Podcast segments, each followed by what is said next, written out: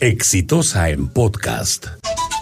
El día de ayer en Villa El Salvador ha ocurrido una tragedia que nos ha conmovido a todos, que nos ha llenado de dolor, pero también de indignación.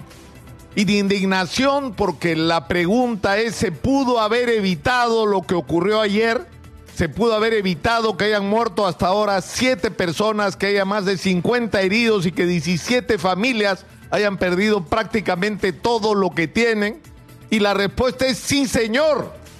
Por supuesto que se pudo haber evitado. Y se pudo haber evitado si en el Perú no hubiera empresarios inescrupulosos e irresponsables que con tal de ganar dinero pasan por encima de los requisitos mínimos de protección del interés de los ciudadanos a los que deben servir con los productos que ofrecen.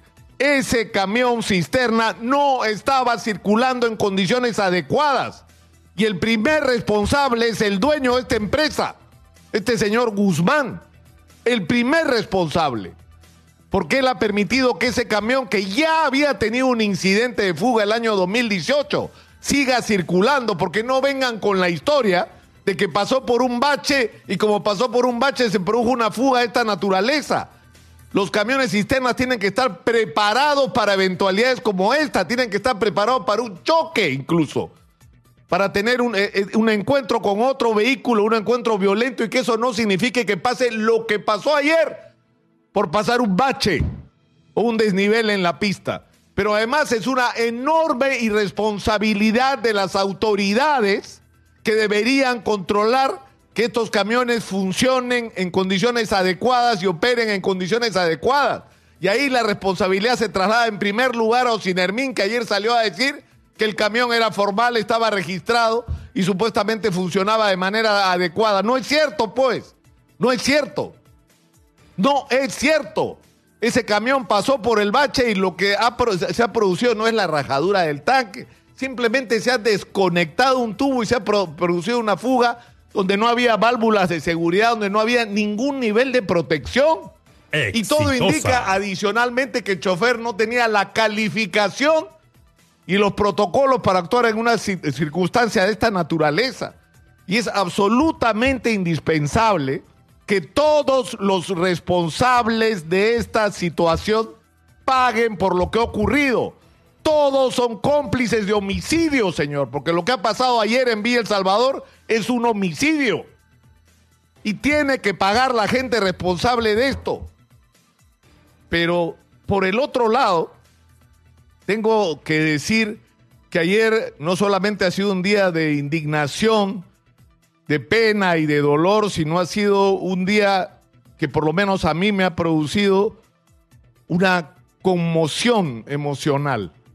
El ver a médicos, enfermeras, bomberos, policías, e incluso miembros del Serenazgo, haciendo todo lo que es humanamente posible hacer para ayudar a la gente y salvar las vidas de estas personas. Estamos en un país en una profunda crisis. Nuestro sistema hospitalario no es ni de lejos lo que debería ser. Y sin embargo, la gente ha hecho esfuerzos extraordinarios por salvar vidas el día de ayer, por ayudar a la gente a pesar de las precariedades, a pesar de las carencias. Se han puesto en acción y han puesto por delante el interés y la vida de la gente, y eso tiene que ser reconocido.